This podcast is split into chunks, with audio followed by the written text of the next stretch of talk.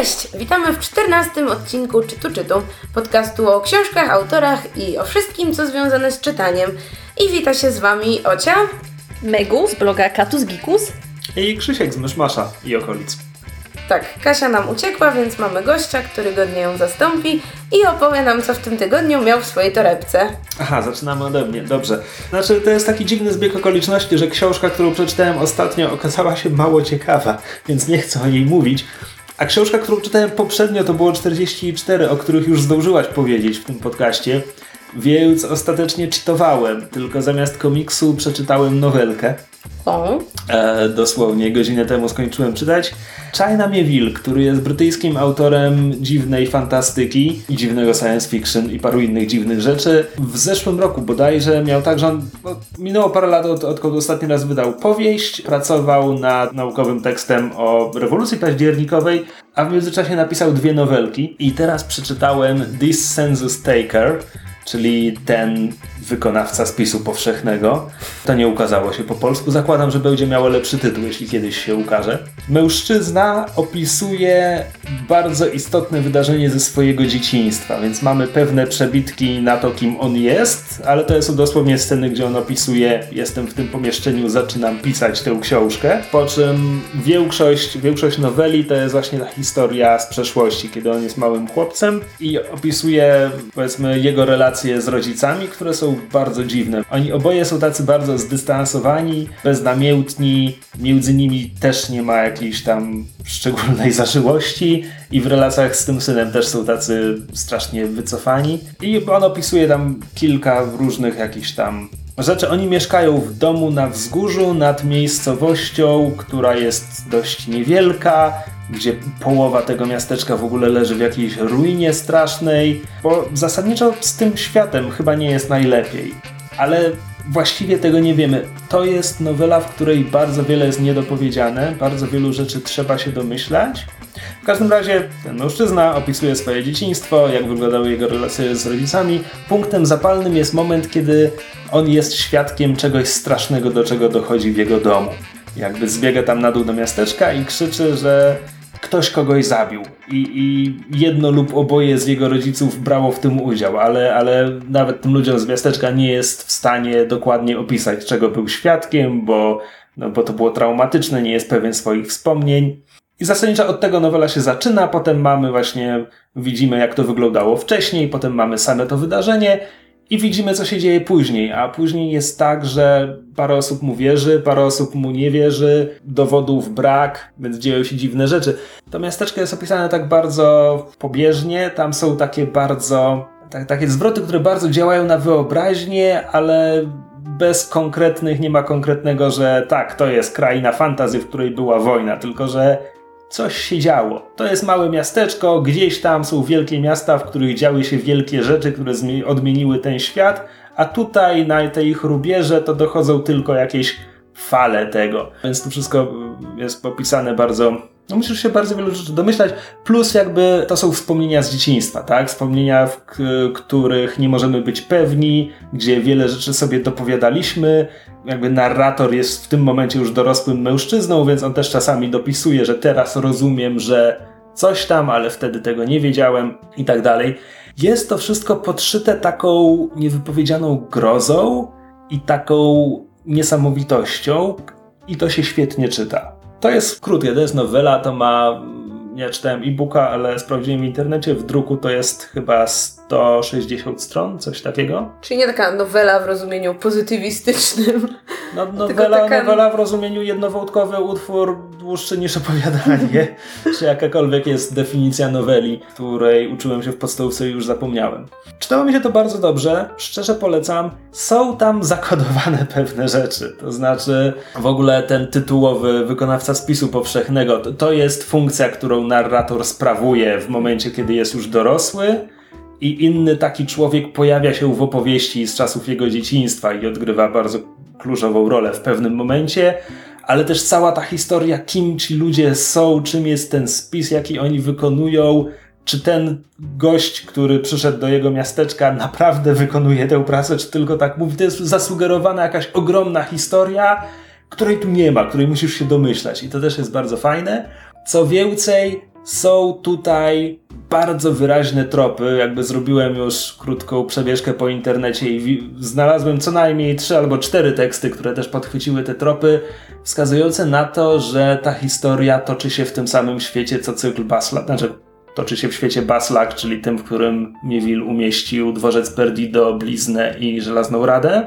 Nie jest to powiedziane wprost, autor nigdy tego nie powiedział wprost, więc może z biegiem okoliczności jest to po prostu świat, który zawiera podobne elementy, ale jakoś jakby czytając nie miałem wątpliwości, że, że, że autor właśnie to mi mówi, tylko nie chcę tego powiedzieć wprost, bo jest złośliwy. No, także było to bardzo, bardzo dobre, bardzo krótkie, polecam.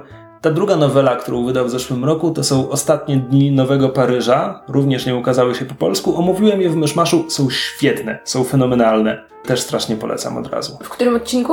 Nie mam pojęcia, ale jeśli wyszukacie The Last Days of New Paris na stronie myszmasz kropka p l, to wam wyskoczy. Dobrze, to mamy już reklamę. To teraz Megu. Co czytała Megu? To teraz ja.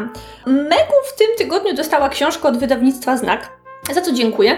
Bo, że tak powiem, wyczuli moment. Za dwa dni wszyscy idziemy do kina na premierę Ostatniego Jedi, więc ta książka się wpisuje w tak jakby mentalne przygotowanie do całego seansu. Kiedy tego słuchacie, to za dwie godziny pewnie, albo coś w tym stylu. Ach, no tak, rzeczywiście, rzeczywiście, jest, no tak, odcinek się ukaże w środę. Więc jest to książka Pamiętnik Księżniczki, który Carrie Fisher wydała mniej więcej... Tak mi się wydaje, to było około roku po Przebudzeniu Mocy, czyli książka, która się ukazała pomiędzy jednym a drugim filmem. Wiadomo, że w tym momencie czyta się ją, powiedzmy, z pewną dozą smutku, bo Carrie, Carrie Fisher y, wkrótce po jej wydaniu y, zmarła. Jest to książka, która nie jest jej biografią, nie jest też takimi pełnymi wspomnieniami tego, co się na przykład działo na planie. To jest, to jest taki... zbiór jej wspomnień, którego powstanie zainspirowało to, że ona u siebie w domu znalazła pamiętniki, które pisała, kiedy kręcili Nową Nadzieję. I książka cała jest podzielona mniej więcej na takie cztery segmenty, które tam sobie trzeba umownie wydzielić. To znaczy pierwsza część opowiada o tym, jak wyglądała jej krótka kariera przed tym, zanim została zaangażowana do, do y, gry w Gwiezdnych Wojnach. Później mamy chyba najgłośniejszą część, to znaczy tą, w której ona w końcu głośno mówi o tym, jak wyglądał jej romans z Harrisonem Fordem na planie Nowej Nadziei, ponieważ to jest ten fragment, którym książka jest najmocniej reklamowana wszędzie i wiadomo, że wszystkie portale plotkarskie były tym zainteresowane. Przy czym jest to kwestia, która mniej więcej była zawsze jakoś... Zawsze jakoś wiadomo, wiadoma, o tym się zawsze mówiło, że oni mieli romans, ale nikt tego, nikt nie mówił o tym publicznie i nikt tego nie, nie analizował w żadnym dostępnym medium, a przynajmniej aktorzy się o tym nie wypowiadali. Harrison Ford zresztą jest bardzo skrytym człowiekiem i on rzadko mówi w ogóle o swojej prywatności. A więc y, Carrie stwierdziła, że ona to pieprzy i ona opisze wszystko, co się wtedy działo. To jest, to jest druga część książki. W trzeciej części książki mamy już cytaty z tych dzienników, które ona znalazła i które pisała jako dziewiętnastoletnia dziewczyna, a ostatnia część to są, to są takie anegdotki, jej zbiór przemyśleń na temat tego, jak wyglądała jej kariera tuż przed śmiercią, to znaczy jeździła na Comic-Cony, rozdawała autografy, zbierała pieniądze za te autografy. To jest ta kontrowersyjna kwestia, która wypływa, wypłynęła u nas przy okazji naszego warszawskiego Comic-Conu. I, i tak, książkę czyta się niesamowicie szybko, ona ma około dwieście osiemdziesiąt stron, więc ja ją machnęłam w drodze do domu i z powrotem w pociągu. Jest napisana bardzo prostym językiem, a przy tym czuć tam, czuć tam takiego ducha prawdziwej Carrie Fisher. Jeżeli ktoś oglądał wywiady z nią, to, to, to, to wie, w jaki sposób ona się wypowiadała, że ona się za bardzo nie przejmowała tym, co mówi, jeżeli powie coś kontrowersyjnego, albo kogoś obrazi, al, albo, albo sprawi, że ktoś będzie miał złe zdanie o niej. Ona tam nie krępuje się w ogóle i mówi o, o seksie, mówi o, o masturbacji, o tym, że do, dokładnie miała, miała doskonałą świadomość tego, Tego, że nastoletni chłopcy masturbują się do ich zdjęć i że ona była ich taką seks-bombą i ucieleśnieniem wszystkich erotycznych fantazji. Czyta się to dosyć przyjemnie i fajnie jest zobaczyć jeszcze raz Carrie Fisher na kartach książki, zwłaszcza jeżeli no, trochę się za nią popkulturowo tęskni, powiedzmy. to jednak brakuje mi w tej książce jakiejś takiej spójnej myśli. W sensie to nie jest, to nie jest książka, która powstała z taką, z taką inicjatywą, że ktoś siadł i pomyślał, hm, napiszę swoją autobiografię, powiem wszystko, co się wydarzyło. Nawet ta część, w której ona opisuje swój związek z Harrisonem Fordem, czyli ta, która powinna wywoływać wypieki na twarzy i największą sensację, jest dosyć konwencjonalna, nie ma tam nic zaskakującego, co może oczywiście świadczyć o tym, że po prostu romanse są banalne, zwłaszcza te romanse na planie i nie ma co fantazjować na ich temat. On tam, on tam co prawda zaczyna się w taki ciekawy sposób, ponieważ on ją, powiedzmy, ratuje przed napastliwymi kolegami z planu, którzy ją spijają na imprezie i nie wiadomo, co będą chcieli jej zrobić, więc to jest, i wtedy on wchodzi cały na biało z blasterem i Tylko i problem ją jest chyba taki, że miał wtedy żonę, no nie? Tak, no, no, no, no tak. On w sensie, że w ogóle... to nie jest ten taki rycerski romans. Nie, nie, nie, nie, absolutnie to nie jest rycerski romans. On był od niej piętnaście lat starszy, miał wtedy y, żonę już od dziesięć lat chyba. I też jak ona o nim pisze, to, to, to widać, i, i, to jest, i to jest w sumie fajne, bo wtedy widzisz po prostu, jak funkcjonuje umysł nastolatki. Ona wtedy miała dziewiętnaście lat. I to, jak ona o nim pisze, widać po prostu, jak młoda dziewczyna jest w stanie tak totalnie na główkę wskoczyć w związek, dlatego że jest zafascynowana samą ideą związku i romansu, a nie tym, a nie tym facetem. Że ona go idealizuje, a on tak naprawdę jest beznadziejnie nudny, że on, on jest totalnym mrukiem i na przykład praktycznie w ogóle ze sobą nie rozmawiają, bo on nie lubi rozmawiać z ludźmi. Także wiesz, ty to czytasz o tym Harrisonie Fordzie i sobie myślisz, mmm, fajnie, no to marzenia nastolatek z całego świata runęły w gruzach. Dobra, już nie nastolatek, ale takich dziewczyn w naszym wieku, powiedzmy. No, naj, największym plusem tej książki jest właśnie poznanie systemu myślenia tej osoby, którą Carrie kiedyś była, z której ona w tym momencie się już tak ewidentnie wyśmiewa i ona wie, że była głupia, wie, że była naiwna, ale e, myślę, że e, mogła chcieć po prostu e, pokazać takie pewne, pewne schematy myślenia i to, że w pewnym wieku wszyscy podchodzimy bardzo idealistycznie do świata i się zachowujemy jak kretyni, zwłaszcza jeżeli mamy naście lat i się zakochamy w wielkim aktorze, który jest niesamowicie przystojny. Później ten fragment o tym, jak ona pracuje na Comic-Conach, też się ciekawie czyta, bo to jest coś, z czym powiedzmy mamy styczność częściej, bo ona tam przytacza rzeczy, które fani jej mówią, jak czekają w kolejce do niej po autografy i to są takie totalne banały i ty to czytasz i się zastanawiasz, Jezu, czy jeżeli ja kiedyś spotkam jakąś gwiazdę, też będę się tak przed nią płaszczyć i udawać, że jest moim największym przyjacielem, a tak naprawdę nic nie będę o niej wiedział. To jest trochę żałosne, jak czasami fani się zachowują w obliczu gwiazd i to jest w tej książce fajnie pokazane. Ale tak jak mówię, nie ma co po niej oczekiwać jakiejś wiel- wielkiej analizy życia Carrie, ani jej charakteru, bo to nie jest, to nie jest jej celem. Ona tam ewidentnie chciała się po prostu podzielić paroma epizodami ze swojego życia, a nie swoją całą biografią. Fajnie było, gdyby ktoś kiedyś naprawdę napisał tę biografię, bo myślę, że to jest coś, czego w tej całej eschatologii gwiezdnowojennej brakuje. Ale książka jest prosta, szybko się ją czyta, dla fanów Gwiezdnych Wojen i dla fanów y, zwłaszcza samej a, aktorki. Myślę, że będzie to y, bardzo ciekawa lektura. Ale jeżeli ktoś y, szuka tam wielu faktów, y, t, wielkiego researchu i naprawdę chciałby coś takiego encyklopedycznego z tego wyciągnąć, to tego w tej książce nie znajdzie. Także myślę, że warto mieć tego świadomość. Ale jeżeli y, fani Gwiezdnych Wojen chcieli, chcieliby ją przeczytać, to ja myślę, że nie ma co ich od tego odwodzić. Mam bardzo ważne pytanie. Ile miejsca w książce poświęcono Garemu? Gary się pojawia, tak. Y, Gary się pojawia. No, kwestia tego, że trzeba mu język wsuwać do pyska co chwilę i że ten pies generalnie jest y, kochany, ale że trochę głupi. To miejscami, miejscami się pojawia. A to w ogóle jest ciekawe, że ten, ta książka... Nie wiem, jak inaczej to przetłumaczyć, ale przetłumaczyli to Pamiętnik Księżniczki. Mnie się to od razu kojarzy z, z moją wielką książkową miłością z lat dziecinnych, Pamiętnikami Księżniczki Meg Cabot. O tak. Muszę w ogóle położyć te książki obok siebie i zro- zrobić im zdjęcie, żeby pokazać, że mają ten sam, ten sam tytuł. Przy czym w oryginale to nie jest The Princess Diaries, tylko The Princess Diarist. Mhm. Czyli ten ktoś, kto kronikuje życie księżniczki i w sumie zastanawiam się, czy dałoby się to tak przełożyć... Księżniczka pamiętnikarka? No właśnie tak... To, nie, to trzeba, nie coś, brzmi, nie? Trzeba by coś pogłówkować, także... Kronikarz księżniczki, tylko że powinno być jeszcze forma żeńska. Kronikarka no, bo to, księżniczki. Tak, bo to ona pisze o sobie. No nic, to by było na tyle z mojej strony. Ociu, a co ty przeczytałaś? Ja wpisuję się w przypadkiem zainaugurowany dziś cykl książek, które przeczytasz w jeden wieczór. Przeczytałam siedem minut po północy To jest powieść autorstwa Patricka Nessa, napisana na podstawie pomysłu innej autorki, która nazywała się Siobhan Dowd i niestety zmarła dosyć przedwcześnie, ponieważ y, była chora na nowotwór i zostawiła jakby po sobie w wydawnictwie pomysł wyjściowy na książkę i jakby dyspozycję, że ktoś inny może tę książkę dokończyć.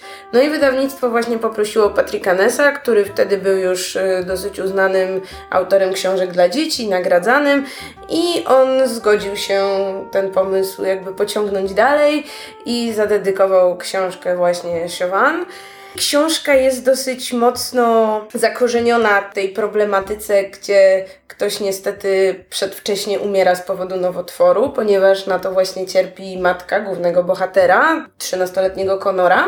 I książka koncentruje się na tym, jak chłopiec musi się pożegnać z matką, jak musi sobie poradzić z całą masą emocji, które temu towarzyszą, czyli z jednej strony jest oczywiście no, smutek, rozpacz, ale jest też bardzo dużo gniewu, w jakimś sensie no, na matkę, która odchodzi, na wszystkich wokół, dlaczego nie są w stanie nic zrobić.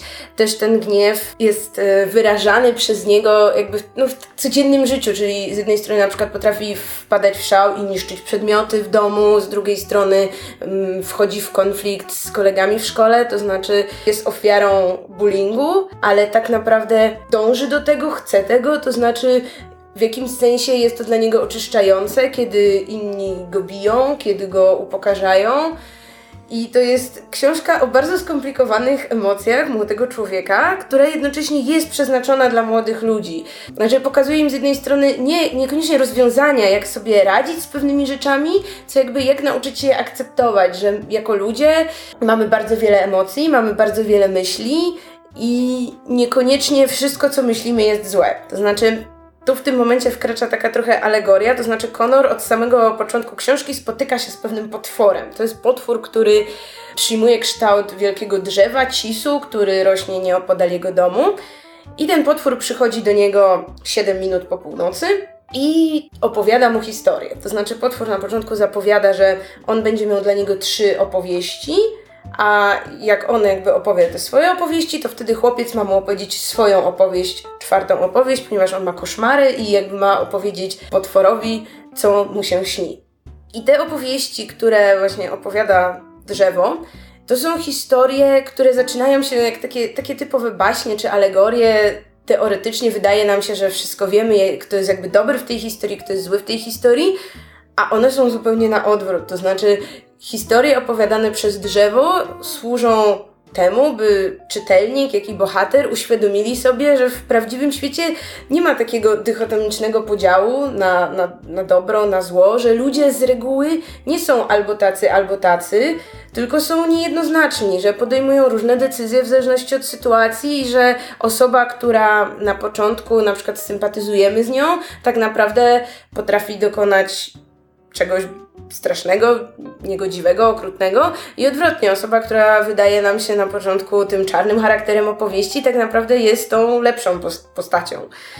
To, co mnie najbardziej urzekło w tej książce, to jakby taka, taka pewna myśl, z którą oczywiście można się zgadzać albo nie, że nasze myśli niekoniecznie świadczą o tym, jakimi ludźmi jesteśmy. To znaczy, że każdy człowiek ma bardzo dużo myśli każdego dnia, myśli sobie na ten sam temat bardzo różne rzeczy i tak długo, jak nie decydujemy się postąpić zgodnie z jakąś myślą, która na przykład jest no, taką powiedzmy złą myślą, to to nie czyni nas złymi ludźmi, że tak naprawdę dopiero nasze działania decydują o tym, jacy jesteśmy, a nie te myśli. I, I to jest o tyle ważne w kontekście tej książki, że wydaje mi się może pozwolić uporać sobie z pewnym, jakby uporać sobie z pewnymi rzeczami, które sprawiają, że źle czujemy się sami ze sobą, czyli że czasami źle o kimś myślimy, albo że chcemy, żeby coś się stało i to niekoniecznie jest tak miłe, pozytywne, ale że tak długo jak to jest tylko jakaś jedna myśl, to niekoniecznie to jest coś strasznie złego i niekoniecznie powinniśmy się za to jakoś bardzo obwiniać.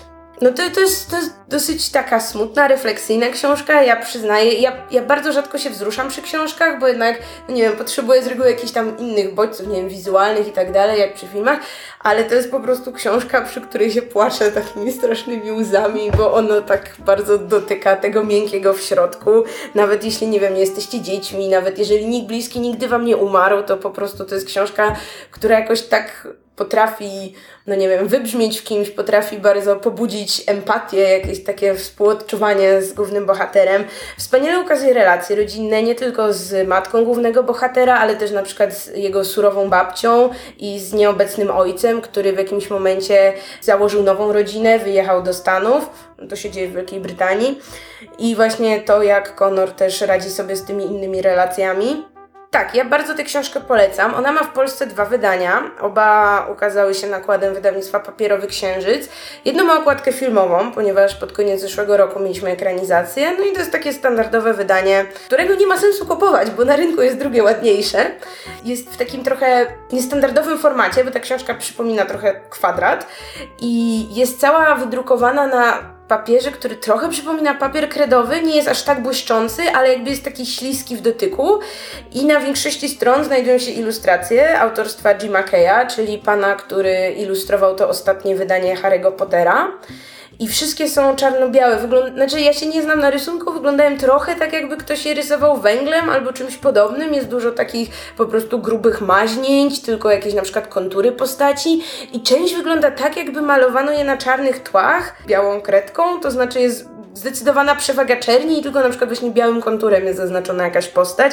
No są takie dosyć właśnie mroczne, przygnębiające, i dużo z nich obrazuje to, to drzewo, tego potwora, albo takie nawet bardziej, powiedziałabym, ponure nastroje, to znaczy nie do końca wiadomo, co jest na tej ilustracji, po prostu jakby tak potęgują nastrój książki. Ale to jest chyba książka dla starszych dzieci, prawda? Jeżeli w ogóle jest dla dzieci, bo brzmi, znaczy, strasznie wydaje smutno. Mi się, że ona jest jakby ona jest w tym segmencie książki dla dzieci i wydaje mi się, że no nie wiem, tak jak główny bohater ma trzynaście lat, to trzynastoletnie dziecko mi, no nie wiem, dałoby radę. No takie młodsze, no bardzo małe na pewno nie, na pewno nie dałabym tej książki siedmiolatkowi, bo no powiedzmy ten potwór może być trochę straszny i no i jakby jednak poważne tematy, które się w tej książce pojawiają, ale już właśnie takiemu dziecku nastoletniemu jak najbardziej. To jest książka, żeby sprawdzić, czy twoje dziecko jest psychopatą.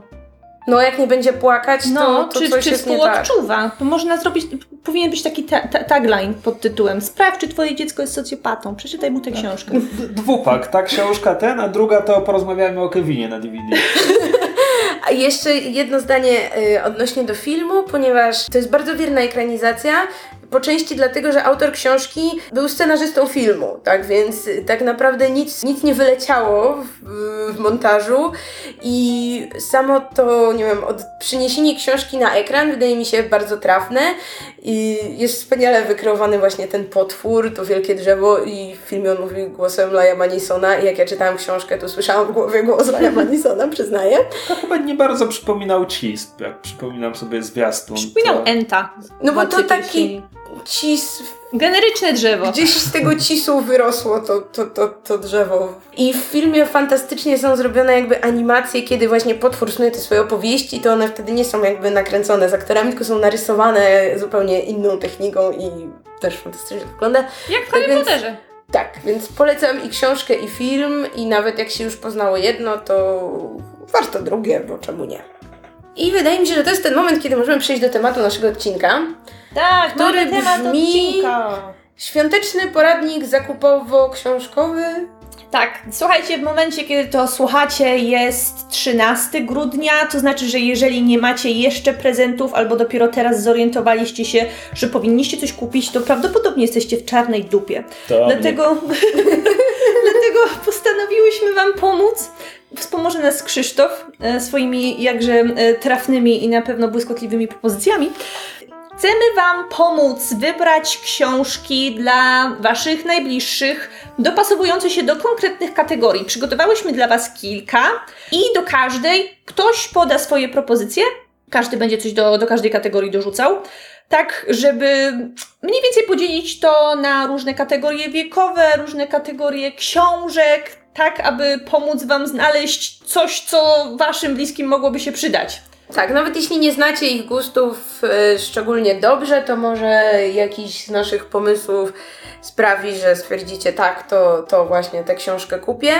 Ja przyznam, że starałam się celować w książki, które faktycznie możecie znaleźć w księgarniach, i co zdumiewające, bardzo wielu książek nie można znaleźć w księgarniach. To znaczy, czytałam jakąś książkę na przykład dwa lata temu i wydawała mi się idealna do danej kategorii i okazuje się, że już nigdzie nie można jej kupić, i to jest trochę straszne, jak bardzo przemielone są te nakłady przez rynek książkowy. Znaczy podejrzewam, że po prostu książki są drukowane w bardzo niskich nakładach i jak ten nakład się skończy, to jest takie nie wiadomo co. No, trudno, trudno potem tej książki szukać, no tak więc mamy nadzieję, że którejś z naszych propozycji faktycznie znajdziecie na półkach czy w księgarniach internetowych, tak żeby na święta już były. Także długopisy i kartki w dłoń i będziemy zaczynać od pierwszej kategorii, którą jest książki ładnie wydane. Tak, zgadnijcie, kto wymyślił tę kategorię. No nie, nigdy nie zgadnijcie, kto to wymyślił. Który to fetyszysta uwielbia się gapić na równo ułożone książki na swoich półkach, a potem wpisuje je do, do Excela? Tak, to mógł być. Znaczy to jest kategoria, którą można, że tak powiem, różnorako interpretować. I ja w swoich propozycjach, przyznam, nie postawiłam na że takie tak zwane coffee table books, czyli książki, które po prostu mają być duże, ładne, ale nikt ich nie czyta, bo z reguły są na przykład jakimiś albumami, albo tak leżą, żeby wystrój w domu się zwiększał. Się zgadzam. Y- Ja postawiłam na książki, które mają fajną treść, a przy tym ładne wydanie.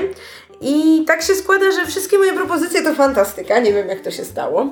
Przypadek. E, więc pierwszą książką, jaką mam na swojej liście, jest dość klasycznie Ziemia Morze Ursuli Le Guin, które parę lat temu, dwa czy trzy już w tym momencie, właśnie przed świętami wydał Pruszyński. A to jest taka, taka wielka cena. Tak, w takim dużym tomie, gdzie, gdzie jest wszystkie sześć tomów cyklu Ziemia Morze i jest oczywiście taka duża, twarda oprawa, taka dosyć minimalistycznie ozdobiona.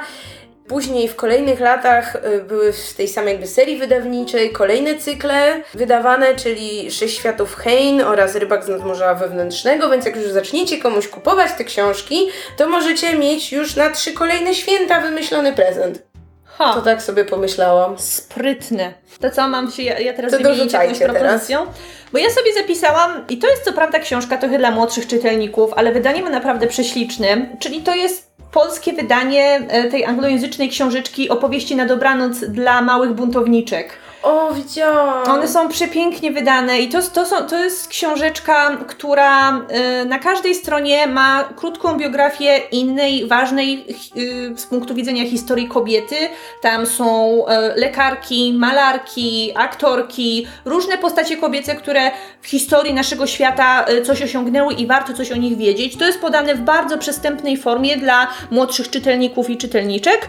Zwłaszcza czytelniczek, bo to jest głównie w dziewczynki mierzone, ale myślę, że to jest bardzo wartościowa lektura, przy tym jest bardzo ładnie zilustrowana i głównie tych ilustracji znalazła się właśnie w tej kategorii. I co ciekawe, wyszła, wyszedł taki polski odpowiednik z samymi Polkami. Mhm. I to już, to już napisała Anna Dziewit-Meller i to są Damy, dziewczyny, dziewuchy, czyli książka o konstrukcji bardzo podobnej, skupiająca się na tym, żeby to wszystko było bardzo ładnie wydane, pełna ślicznych ilustracji, tylko w tym przypadku akurat mówimy o wszystkich kobietach, które były Polkami. Także to jest bardzo ciekawe i książki są śliczne. No, ta kategoria sprawiła mi trochę problemów, ponieważ ja nie myślę o książkach w ten sposób. To znaczy, jestem trochę fetyszystą w sensie, że dbam o nie, żeby nic się tam nie pozaginęło, nie łamię grzbietów i tak dalej, ale jakby trochę mi wisi, jak książka wygląda. I w końcu przypomniałem sobie, że jest jedna książka, która jest po prostu piękna i to, że jest piękna, jest jedną z jej głównych zalet. I to jest Ostatni bohater Terry'ego Pratchetta z ilustracjami Paula Kidby'ego. To jest część Świata Dysku, przez co jest to trochę kiepski prezent dla kogoś, kto na przykład nie czyta Świata Dysku, bo to jest taki trochę best of, bo tam są postaci z, wie- z wielu różnych podserii, które spotykają się razem i muszą uratować świat i w ogóle. W dalszym ciągu jest to sympatyczna historia, zaskakująco smutna i, i dość głęboka w finale, ale przede wszystkim to jest kwestia ilustracji. To było wydane w takim sporym formacie, w twardej oprawie. Jak mówię, to jest, to jest ilustrowane przez Paula Kidby'ego, który y, rysuje... rysował, Świat Dysku się skończył po śmierci Pratchetta, rysował okładki do, do książek Pratchetta tam od momentu, kiedy poprzedni artysta, chcę powiedzieć, że zmarł, ale nie jestem stuprocentowo pewien. To skoro mowa o książkach, które przydadzą się głównie tym, którzy przeczytali jakąś konkretną serię, to te, w tym momencie mi wpadło do głowy, nie wiem, czy czytaliście Świat Lodu i Ognia do y, sagi Martina. Ja widziałam, dałam to komuś w prezencie, trafionym. No właśnie, tak, bo więc... to się idealnie nadaje na prezent, jeżeli ktoś y, lubi grę o tron, a książka jest prześliczna, ja ją kupiłam zaraz po premierze. To jest taki encyklopedyczny dodatek podsumowujący całą historię Westeros od pierwszych ludzi przez inwazję Targaryenów. Boże, zapomniałam, ale wstyd, tak? Dobrze mówię, Targaryenów. A później po, wiadomo, tam przybycie tych nowych ludzi, upadek Targaryenów i tak dalej. I są tam rewelacyjne ilustracje. Ilustracje są tak piękne. Jest tam wielu różnych autorów, którzy, którzy zilustrowali całą książkę, ale jest, jest strasznie fajne, jeżeli chodzi o treść, bo tam pozwala snu, snuć wiele różnych ciekawych fanowskich teorii, a poza tym pozwala sobie trochę uporządkować w głowie całą historię tego świata, który oglądamy w serialu i wypełnia te białe plamy, których serial w ogóle nie porusza, bo tam na przykład historia całej dynastii Targaryenów jest bardzo szczegółowo opisana, przy czym ja nie wiem, czy wyszło drugie wydanie poprawione, ale sp- sprawdźcie sobie, bo warto jednak zwrócić uwagę na to, że w pierwszym wydaniu pojawiło się parę bardzo głupich błędów, które niestety redaktor przemycił z oryginalnego anglojęzycznego wydania i um, nie zauważyli, że tam daty się na przykład niektórych rzeczy nie zgadzają, um, więc um, wysłałam im całą listę wszystkich błędów, bo wszystkie lata policzyłam. Ojej. mam, nadzieję, mam nadzieję, że kiedyś to uwzględnią.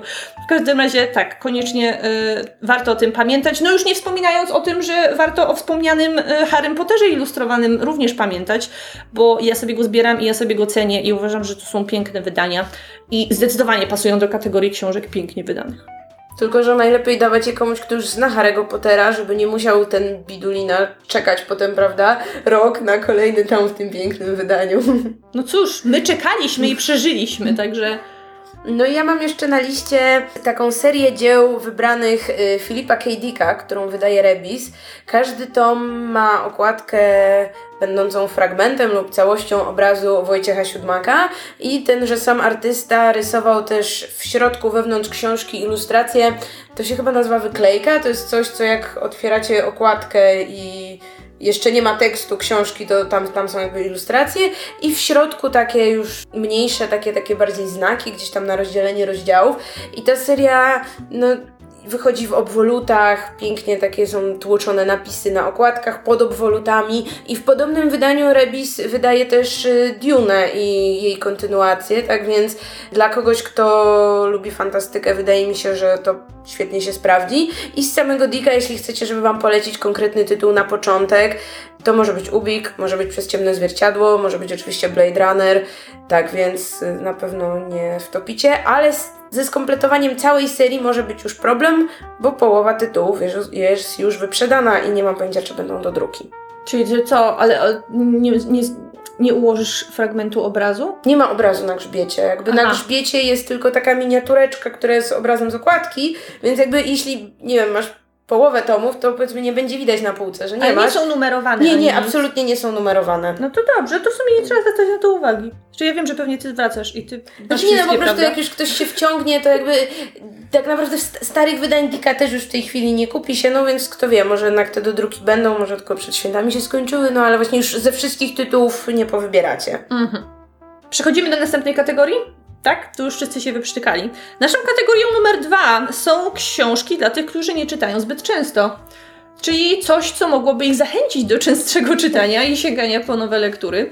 To ja pozwolę sobie zacząć, bo ja wyszłam z założenia, że jeżeli ktoś nie czyta zbyt często, to trzeba go, wiadomo, podejść podstępem. Więc najlepiej kupić mu taką książkę, która aktualnie jest na językach, bo dajmy na to, wyszła ekranizacja, albo po prostu jest sporym bestsellerem. Więc ja na mojej liście umieściłam Morderstwo w Orient Expressie.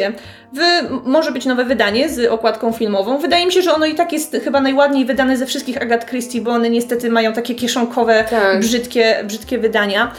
I jest to książeczka krótka, czyta się ją prosto, jak każdą Agatę Christie, a jeżeli ktoś się interesuje kinem, to mm, myślę, że taki kryminał to jest po prostu idealny sposób do tego, żeby zachęcić go do czytania. No ja wyszłam z takiego założenia, że fajnie, jeśli to będzie książka, którą się tak wchłania, ale jednocześnie jakaś taka waż- ważna książka, w sensie, że jak ktoś już mało czyta, to niech przeczyta coś takiego, wiecie, ważnego. I wybrałam, proszę was, Zabić Drozda Harper Lee, bo to jest książka, która no z jednej strony jest mega uznana i wydaje mi się, że mało kto jakby w ogóle nie słyszał o tym tytule.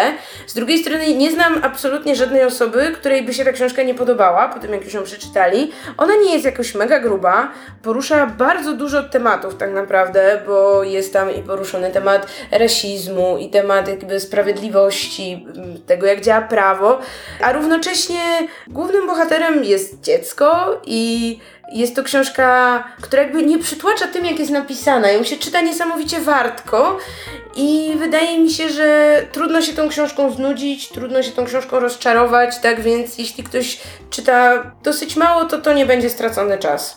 Natomiast ja zupełnie źle zrozumiałem tę kategorię, i bo stwierdziłem, że jak, jeśli ktoś sięga po książkę rzadko, ale, ale to nie dlatego, że nie lubi czy coś, to można mu podarować Lud Jacka Dukaja, bo to tak jakby dostał dziesięć książek, wystarczy mu na cały rok. Brawo, właśnie zabiłeś potencjalnego bibliofila, dziękuję ci bardzo. Nie mówię, żeby rzucać w niego tą książką.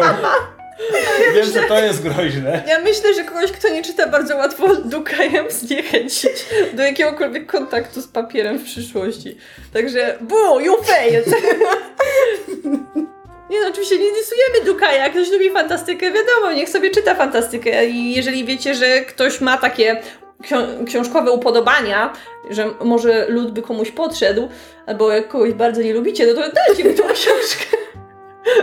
Że ja powiem wam szczerze, że ja się za Lud ciągle nie zabrałam, bo mnie tak trochę właśnie przy, przytłacza z jednej strony objętością, z drugiej strony taką trochę, no nie wiem, estymą, legendą. No właśnie, tak spójrz na to pod względem psychologicznym. Ktoś dostaje tę cegłę do ręki. Chyba że ktoś jego wiesz, pierwsza myśl nie ma to pojęcia, jest, co to jest. Tak, to jego pierwsza myśl to jest, mój Boże, nigdy w życiu tego nie otworzę. To będzie przycisk do papieru. Ale to z kolei może się ładnie prezentować na półce. Jak ktoś mało czyta, to pewnie ma dużo wolnych półek. Jeżeli masz znajomych pozerów, kupimy Lud. Ustawią sobie na półce albo przyozdobią swoją restaurację. To ja mam jeszcze jedną książkę w takich luźniejszych klimatach, która wydaje mi się powinna się spodobać ludziom lubiącym bardzo różną prozę. Jeśli macie kogoś, kto tak nie do końca wiecie, jakie książki lubi, bo właśnie nie czyta jakoś specjalnie dużo i nigdy nie opowiada o swoich preferencjach, to ja polecam Smażone zielone pomidory. O, Pani czytałam to. To jest książka, którą dostałam kiedyś w szkole na zakończenie któregoś roku szkolnego. Ty to dostałaś w szkole? Przecież to jest o lesbijkach? A dostałam to od mojej polonistki w gimnazjum, tak, no na proszę, zakończenie. Bardzo otwarta polonistka. I tak, i szalenie mi się ta książka spodobała, bo jest lekka, jest w niej mnóstwo humoru, ale jest też trochę wzruszeń, jest wątek kryminalny, jest trochę takich codziennych dramatów, jest dużo takiego ciepła wymienianego między postaciami i jest przepis na smażone zielone pomidory, więc jak ktoś lubi gotować, to jak znalazł. I ja na koniec dorzucę kolejny kryminał, ponieważ ja jestem tutaj utajoną frakcją e, promocji e, Kormorana Strajka zawsze i wszędzie, więc wiem, że to jest troszeczkę tricky, bo ja wiem, że niektórym ta książka nie podchodzi, ale ja uwielbiam cykl o Kormoranie Strajku, uważam, że to są fantastyczne kryminały, a ponieważ połączona jest z nimi bardzo ważna i niesamowicie wciągająca ta sytuacja rozgrywająca się pomiędzy głównymi bohaterami, to trzeba przeczytać wszystkie części od początku, żeby zobaczyć, jak się poznali, jak to, się, jak to całe uczucie i przywiązanie się między nimi rozwijało, więc należy zacząć od wołania kukułki, a potem iść dalej, więc jeżeli chcecie komuś zrobić oddać przysługę i zrobić coś dobrego dla jego życia, to kupcie mu Roberta Galbraitha, czyli J K Rowling, odsłonie kryminalnej. To jeśli mogę zatrzeć e, Dukaja czymś, to komuś, kto rzadko czyta, myślę, że można by podarować e, Roberta Harrisa, w zasadzie dowolną książkę, ponieważ to jest autor, który po pierwsze, jego książki były ekranizowane, czyli wciąż mamy ten ślad, że może osoba widziała film, może widziała na przykład autora Widmo Polańskiego, no to wtedy jak najbardziej warto mu sprezentować świetny, świetny książkowy pierwowzór. Po drugie, Robert Harris, on pisze, zasadniczo pisze thrillery, tylko że to są często thrillery w, jaki, w jakimś tam sztafarzu, jakichś dekoracjach, więc y, jeśli na przykład ktoś się interesuje historią starożytną, to Robert Harris napisał trylogię o Cyceronie, która jest thrillerem politycznym, opisuje jakby sytuację w Rzymie w, w, w czasie tych najbardziej dramatycznych przemian ustrojowych i jest świetna. Jeśli ktoś lubi, nie wiem, historię drugiej wojny światowej, to napisał thriller o alternatywnej Europie, gdzie naziści wygrali. I to, to jest Vaterland, to też jest świetna książka. Miała ekranizację, ale to był chyba film telewizyjny, więc nie wiem, czy się liczy. Po prostu warto. Jakbym miał opisać Roberta Harrisa tak jakoś najkrócej, to jest Dan Brown, tylko dobry. O, to brzmi jak dobra rekomendacja. Powinieneś wymyśleć im taglagi, te, ten... Ta, ta, tagliny, tak? Na tag, tagla, taglagi? Dan Brown tylko dobry. Stephen King. No nie, no zabiłaś, zabiłaś w tym momencie blurba. Dobra, to co, kolejna kategoria? Tak, tak. Okej, okay, to ja mam tutaj napisane książki dla nastolatków. Ja właśnie zauważyłam na mojej liście, że ja tutaj totalnie odwaliłam. Odwaliłam coś strasznego i zdyskryminowałam chłopców, bo nie mam tu żadnej książki dla chłopców. Mam same książki dla dziewczyn. Ale oczywiście chłopcy też je mogą przeczytać. Bo oczywiście na pierwszym miejscu jest Cinder, no bo why not? Oh. Cinder jest wspaniała, ja wiem, że ja to powtarzam w każdym odcinku. Pre- idealny, prezent, idealny prezent dla każdej nastolatki, tak. I Cinder ma bardzo ładne polskie wydanie, jest twarda jest oprawa nowe. I bardzo tak ładnie ta książka się prezentuje, to trzeba jej przyznać.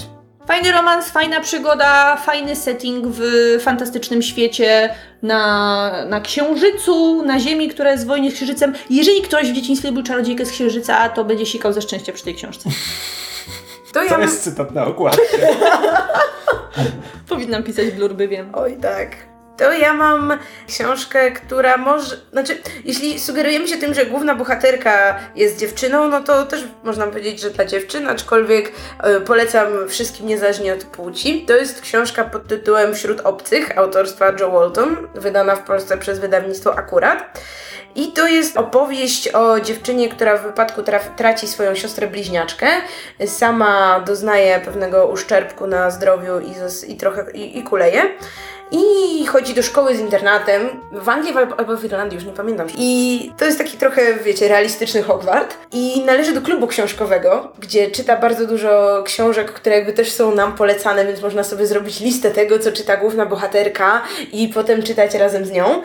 I dodatkowo ma pewne kontakty z wróżkami, to znaczy to są te takie wróżki z właśnie irlandzkich legend. Taki face, tak? Tak, przy czym nie do końca wiadomo, czy tam naprawdę są jakieś wróżki w tej książce, czy to jest taki jej sposób na radzenie sobie z pewnymi traumami i złymi emocjami i taka odskocznia od rzeczywistości.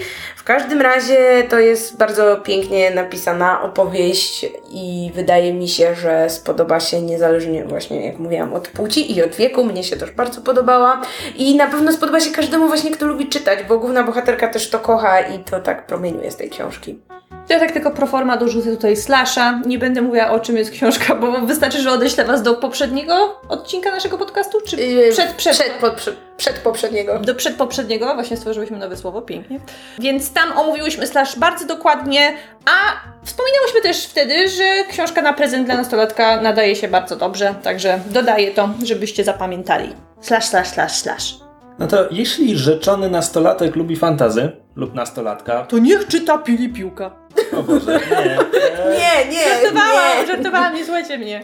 Ale Pratchett, a konkretnie Początek Świata Dysku, który jest jeszcze bardzo stricte komediowy, zdecydowanie bardziej niż będzie później i zaczyna się od takich dość prostych w konstrukcji i pomyśle parodii typowych opowieści fantasy i jest bardzo dobrym jakby punktem wejścia do cyklu, który potem bardzo dojrzewa i staje się dużo głębszy, ciekawszy i inteligentniejszy. A to którą książkę konkretnie na sam początek polecasz? Blask Fantastyczny, bo się świetnie zestarzał. To jest druga część Świata Dysku. Czyli bez Kolor Magii? Wiesz co, Kolor Magii nie jest dobry. No one są tak jakby trochę razem, miałam wrażenie. Tak, tylko że tak naprawdę... No dobrze, Kolor Magii i Blask Fantastyczny, może być dwupak. Chociaż ja, przy, ja tak szczerze mówiąc powiem, że ja się odbiłam od Koloru Magii, dlatego nigdy nie przeczytałam Pratchetta dalej. Tak, więc może od, lepiej nie. Od Blasku Fantastycznego jest dużo lepiej. No mnie się chyba tak najbardziej spodobał z tych początkowych części Mord, tak? Mord jest czwarty? Mord jest czwarty. I tak naprawdę to był ten moment, kiedy stwierdziłam, no widzę potem, co ludzie widzą w tym cyklu. Potem Straż, Straż jest szósta i to jest jakby moment, kiedy wszystko już jest, czy prawie wszystko jest już na swoim miejscu.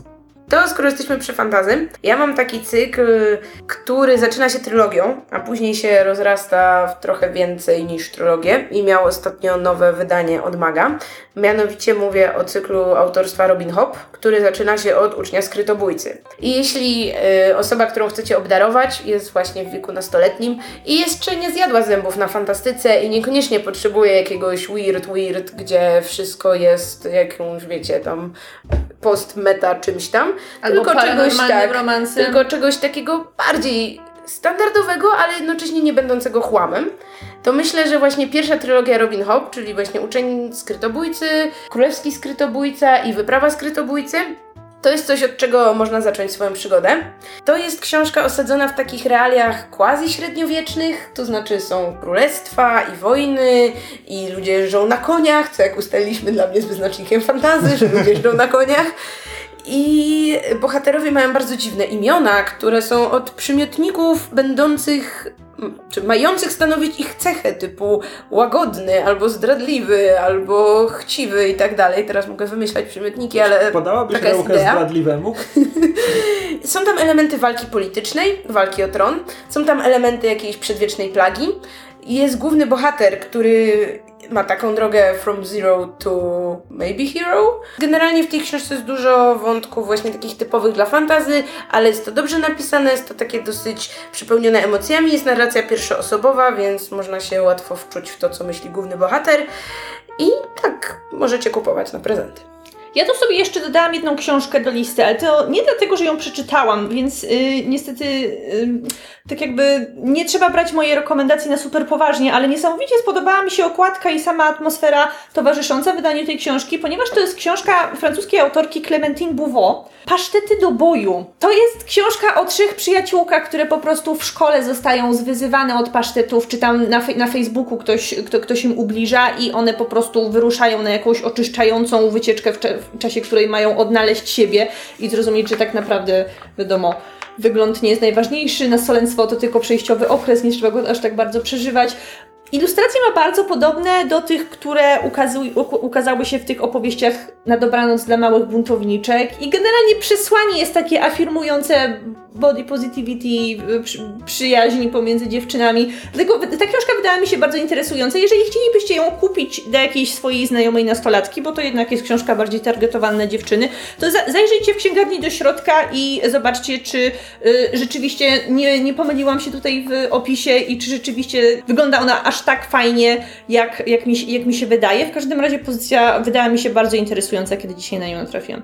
Jeśli rzeczone, rzeczone nastoletnie dziecko lubi Gwiezdne Wojny i właśnie wyszło z kina, a umówmy się, które nie lubi, i chcemy je zachęcić do czytania dużej ilości książek, ewentualnie wątpliwej jakości, to jak najbardziej Expanded Universe Gwiezdnych Wojen, bo tego jest strasznie dużo i po prostu dziecko zacznie czytać i czytać i czytać i, i nigdy nie przestanie, bo one się nigdy nie skończą. A niektóre z nich są naprawdę dobre, to znaczy jeśli, napis- jeśli wyszły spod rełki, dajmy na to Claudii Gray, która napisała Utracone Gwiazdy, czy te... Które jest język, przecież Young Język Krwi, ale tak? Utracone Gwiazdy są przecież Young Adultem, tak? Prawdopodobnie, ja nie wiem do końca jaka jest kategoria, albo jeśli napisał to, nie wiem, Timothy Zahn, Michael Stackpole, um, miałem w głowie jeszcze kogoś, ale już mi umknęło, Greg Rucka, on ostatnio też zaczął pisać, on jest głównie scenarzystą komiksowym, ale ostatnio napisał parę e, właśnie powieści gwiezdnowojennych nominalnie dla młodszych czytelników, także warto i po prostu jak, jak ktoś się wciągnie, to... Trzy, trzy regały będą potrzebne na to. A to takie pytanie dla kogoś, nawet takiego jak jak to widział wszystkie filmy, ale nigdy nie czytał żadnej książki. Czy jest jakaś jedna najfajniejsza na początek? Zwłaszcza z tego nowego kanonu, bo ilu, też one ostatnio są u nas wydawane. Ilu, ilu fanów, tylu odpo- tyle odpowiedzi. Jeśli chodzi o nowy kanon, no to Utracone Gwiazdy moim zdaniem są najciekawsze. Więzy krwi też są spoko. To jest e... Olei książka. Traun, Traun jest spoko, jest z nowego kanonu, ale chyba jeszcze nie był wydany po polsku z tego co wiem, a poza tym to jest raczej pozycja albo dla tych, którzy dwadzieścia lat temu przeczytali trylo- trylogię Trauna, albo teraz oglądają animowany serial Rebelianci, gdzie ta postać jakby po- powróciła do kanonu. No ale to na początek mogło, mogą być te na przykład. I to by było tyle, jeżeli chodzi o książki nastolatków. Przechodzimy, myślę, do kategorii, która jest nam o wiele bliższa. O Boże, to była moja ulubiona kategoria i zapełniłam ją jako pierwszą. Mamy kategorię z książkami dla geeków. Tak, i to geeków myślę różnie rozumianych, bo ja starałam się takie bardzo różne pozycje dobierać. I może zacznę od książki, która w ogóle była moją ulubioną książką z zeszłego roku. To jest książka... To nie jest, to nie jest powieść, to jest pozycja komediowo-naukowa. A co gdyby? Naukowe odpowiedzi na absurdalne i hipotetyczne pytania. To miała być moja książka Randala do tej kategorii. Ojej! Wielkie umysły myślą podobnie. Ciebie, masz, masz tu listę, daj sobie którąś moją, ja ci oddam. No to ja powiem pół, a ty powiesz drugie pół. W każdym razie autor tej książki to były pracownik NASA, a obecnie autor komiksu internetowego X K C D, który wybrał do tej książki absurdalne pytania, jakie zadawali mu jego fani i odpowiedział na nie sposób naukowy, acz taki nie do końca poważny, z przymrużeniem oka, a całość okrasił swoimi rysunkami. na okładce ktoś próbuje nakarmić sarlaka tyranozaurem. To dobrze oddaje ducha tej powieści. Tak, tam jest bardzo dużo nawiązań do popkultury, też niektóre pytania dotyczą właśnie, nie wiem, Gwiezdnych Wojen, czy tego, tego, tego typu rzeczy. I to może właśnie spełnić, wydaje mi się, takie zapotrzebowanie nerdów różnego rodzaju, czyli właśnie i osoby, które gdzieś tam fascynują się nauką, i osoby, które fascynują się popkulturą. Jest to dosyć ładnie wydane, w Polsce to wydała Czarna Owca, choć wydaje mi się, że jeśli ktoś zna angielski, to super w ogóle dać komuś angielską wersję, bo po prostu niektóre żarty językowe są nie do przełożenia. Jak tam, no, no mol kretów nigdy nie będzie brzmiał tak dobrze jak mole of most, umówmy się. A jeśli ktoś już czytał tę książkę, to jest jeszcze druga książka autora na naszym rynku, ona nazywa się Tłumacz Rzeczy i to jest taka w ogóle bardzo publikacja wieloformatowa, więc powiedzmy, że do kategorii ładnie wydanych książek też by się nadała.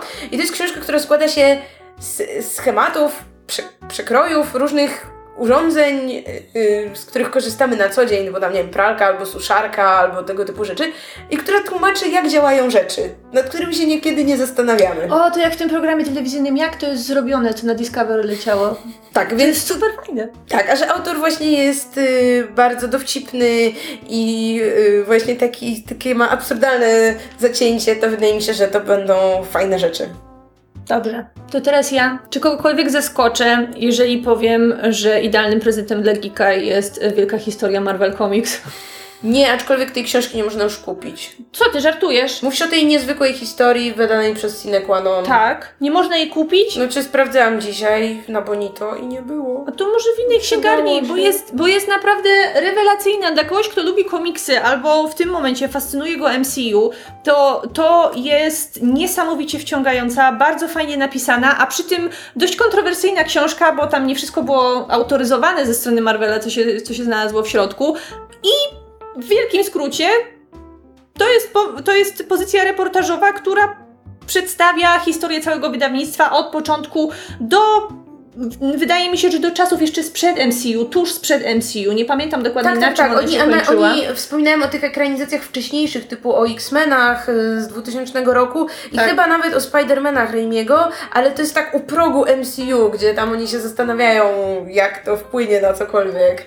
W, ka- w każdym razie, jeżeli ktoś nigdy nie słyszał o konfliktach pomiędzy rysownikami wydawnictwa, innymi twórcami, a włodarzami całego, całego Marvela, to, to jest idealny sposób, żeby się trochę pooburzać na to, jaką politykę wyda- wydawniczą przyjął Stan Lee i jak generalnie się z nim współpracuje jako, jak, jako z człowiekiem. Także jeżeli uda się wam gdzieś tą książkę dostać, to ona naprawdę idealnie się nadaje na prezent. Ja jeszcze dodam, że ja czytałam tę książkę nie czytawszy wcześniej żadnego komiksu Marvela, po prostu znałam filmy i świetnie się bawiłam. Nie miałam żadnego problemu z tym, żeby się połapać, o co chodzi, więc jeśli ktoś się generalnie gdzieś tam orientuje, a niekoniecznie jest już takim bardzo wielkim fanem komiksów, to wydaje mi się, że też się połapie i to może być taki dobry punkt początkowy, który zachęca do lektury wielu tytułów. No właśnie. Nie patrz na mnie, jakby, a co gdyby to jest... Ja tylko powiem, że to zdecydowanie warto. No dobrze, to inną pozycją na mojej liście jest książka, którą kiedyś wszyscy zjechaliśmy w internecie. Chyba wiem, o czym mówisz, bo chyba mamy ją też na swojej liście. To znaczy, wysz- wyszło nowe wydanie...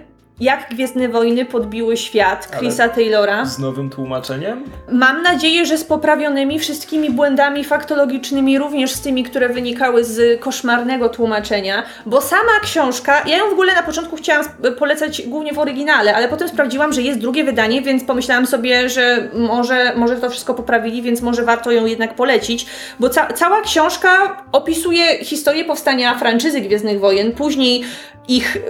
wielki boom i sukces, również y, wplątując w to wątki finansowe, wątki tego, co się działo na planie, jak wyglądała produkcja, jak wyglądało powstawanie scenariusza. Autor tam się nie certoli, jeżeli chodzi o y, ubóstwianie George'a Lucasa, bo on go bynajmniej nie ubóstwia, to znaczy mówi wyraźnie, co y, George Lucas zawalał przy pracowaniu nad scenariuszami. No a później y, przenosimy się coraz bardziej do czasów współczesnych, bo to była książka, która u nas wyszła tuż przed premierą Przebudzenia Mocy i wydaje mi się, że w U S A było podobnie, bo To, to już było wtedy ja potwierdzone. Ja sobie zapisałam, ona wyszła w oryginale w dwa tysiące czternastym roku. Tak, to już wtedy było potwierdzone, że będą nowe filmy z, yy, z uniwersum Gwiezdnych Wojen, także autor miał tego świadomość i on tam wyrażał różne swoje nadzieje i obawy co do tego, jak to będzie wyglądało. My już mamy na, to, na tą całą sprawę trochę inne spojrzenie, ale yy, niemniej jednak cała historia LucasArts, całego tego wielkiego konglomeratu popkulturalnego jest bardzo fajnie w książce przedstawiona i tak jak mówię, ja mam, ja mam tylko nadzieję, że poprawili wszystkie błędy. Ja mam książkę teraz, której nie czytałam, ale której jestem bardzo ciekawa i którą będę chciała na pewno przeczytać. Jeśli wy wiecie coś więcej, możecie mi napisać, co sądzicie. To jest publikacja wydawnictwa Sine Qua Non w Polsce, Wojny konsolowe. Dammit! Blake'a Harrisa. No to na liście! Tak, też to miałam na liście. Sine Qua Non w ogóle wydaje fajne popkulturowe książki, tak. Jak się okazuje. I słuchajcie, o czym jest ta książka? To jest książka, która przedstawia konflikt czy...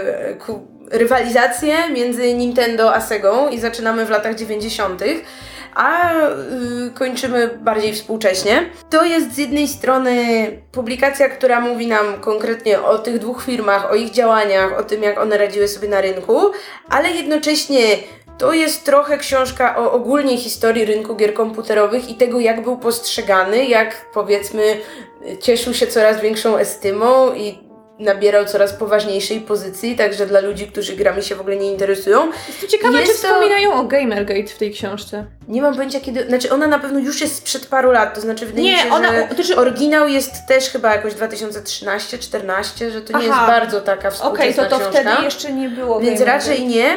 I z tego, co czytałam, to jest to też książka, która trochę nam mówi o różnicach między właśnie Stanami a Japonią i tym, jak tam się robi gry, jak tam się patrzy na gry, więc jestem szalenie ciekawa tej pozycji i na pewno będę chciała ją jakoś w najbliższym czasie zanabyć i przeczytać. Mhm. Zabrałaś mi ostatnią propozycję, więc ja już nic nie mam. No to ja mam jeszcze jedną książkę, która tym razem nie jest publikacją taką, powiedzmy, popularno-naukową, tylko powieścią, ale bardzo geekową.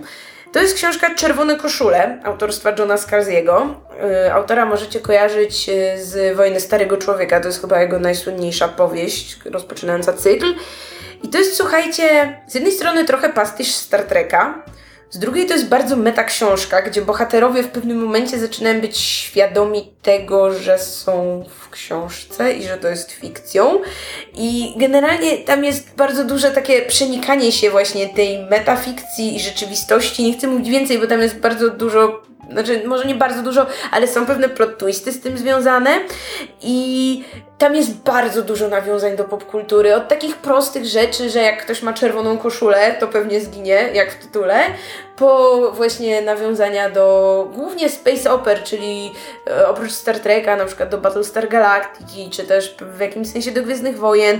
I nie dajcie się zmylić okładce, to nie jest żaden taki właśnie typowy military S F, jak mogłaby okładka wskazywać, tylko bardzo zabawna, bardzo meta książka, którą wydaje mi się każdy geek doceni, nawet jak nie jest, nie wiem, wielkim fanem powieści. To jest dosyć krótka, wartka, powinna się spodobać. Właśnie zaczęłam się zastanawiać nad tym, czy nie powinniśmy z kronikarskiego obowiązku e, wspomnieć też o Ready Player One, które przecież wkrótce będzie miało swoją filmową ekranizację.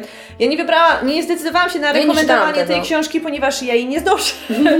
A jest, no, w pewien sposób sławna, no nie powiem kultowa, bo jednak wciąż jest dużo osób, które podobnie jak ja jej nie lubi. Dokładnie za to To, co prawdopodobnie w książce, którą właśnie poleciłaś, jest dobre, to znaczy za wszystkie nawiązania do popkultury, um, ale jeżeli ktoś chciałby sprawdzić przed filmem, na jakiej podstawie on powstał, no to może, może komuś kupić Ready Player One, jeżeli ktoś nie jest zbyt wymagający. Jeśli kogoś, jeśli kogoś niezbyt lubicie, ale musicie mu coś kupić. Tak, tak, to to jest dobra motywacja. Okej, okay, bo ja myślę, że y, powinniśmy trochę przyspieszyć, bo... Możemy wyrzucić jakieś kategorie, ale to wydaje mi się, że ta musi zostać, bo to jest kategoria dziwna fantastyka. I ja tu liczę, że... Ja wam oddaję pole tutaj, bo ja nie mam... Tak, nic. Jestem ciekawa, ile rekomendacji nam się pokryje, więc może ty zacznij. E, o Boże, no China Miéville, wszystko, cokolwiek. E... No ja mam Ambasadorię konkretnie. Ambasadoria jest świetna, to ty możesz o niej opowiedzieć. Znaczy, Miéville jest autorem, którego ja zawsze doceniam, ale zasadniczo tylko parę razy jakby bez zarzutu przyjąłem to, co właśnie przeczytałem i to była Ambasadoria, to była Blizna, która jest co prawda środkową częścią trylogii Bas-Lag, ale to jest trylogia, gdzie kolejne tomy nie mają ze sobą nic wspólnego i Blizna jest po prostu historią o kobiecie, która kompletnym przypadkiem trafia na pokład takiej wielkiej armady złożonej ze, ze no, szczepionych razem okrętów, gdzie żyją ludzie różnych narodowości, znaczy istoty różnych narodowości, gatunków. To jest taka piracka armada, tam jakby mają swoją, jakby swój własny ustrój, I zasadniczo to jest historia głównie o tej społeczności, bardziej niż, niż o tej, tej, tej kobiecie, z której perspektywy obserwujemy akcję, i to jest po prostu super. Ostatnie dni Nowego Paryża, które wspomniałem we wstępie, to jest nowela, więc znowu tam, nie wiem, dwieście dwadzieścia stron może, nie ma polskiego wydania niestety. To jest o okupowanym Paryżu, w którym toczą się walki przeciwko nazistom w roku tysiąc dziewięćset pięćdziesiątym pierwszym bodajże, bo mamy historię alternatywną. Co więcej, w Paryżu ktoś zdetonował mityczną bombę, dlatego ulicami miasta przechadzają się manifestacje wzięte z dzieł surrealistów. Więc mamy, nie wiem, płonące żyrafy gdzieś tam przebiegają. W pierwszej scenie przez barykadę przebija się welocyped z torsem kobiety zamiast kierownicą. A potem jest jeszcze dziwniej. Potem okazuje się, że e, została również wybita dziura do piekła, więc w Paryżu są diabły, z którymi naziści zawarli pakt. To jest bardzo pulpowe, ale jest pięknie opisane, bo Miéville jest po prostu, on świetnie dobiera słowa. Jeśli ktoś kiedyś grał w Fallen London, to była gra przeglądarkowa, albo Sunless Sea, to one opisują dość podobną rzeczywistość na pewnym poziomie i w trochę podobny sposób, gdzie to jest wszystko zasadniczo niby opisane na poważnie, ale z takim, to po angielsku się nazywa tongue in cheek. Nie, nie mam pojęcia, jak to przetłumaczyć, no takie, z takim mrugnięciem okiem. No tak, więc Miéville jak najbardziej zdecydowanie warto. Ja akurat miałem na liście Ambasadorię, ponieważ część ogólnie moich rekomendacji Dziwna Fantastyka to książki, które dotyczą właśnie komunikacji i które próbują w jakimś sensie pisać o języku, i Ambasadoria jest o kontaktach z inteligentną rasą, która nie potrafi kłamać, i o tym, jak stosunki społeczne i to, czy uda nam się porozumieć, może zaważyć na tym, czy będzie między nami konflikt, czy będzie między nami równowaga.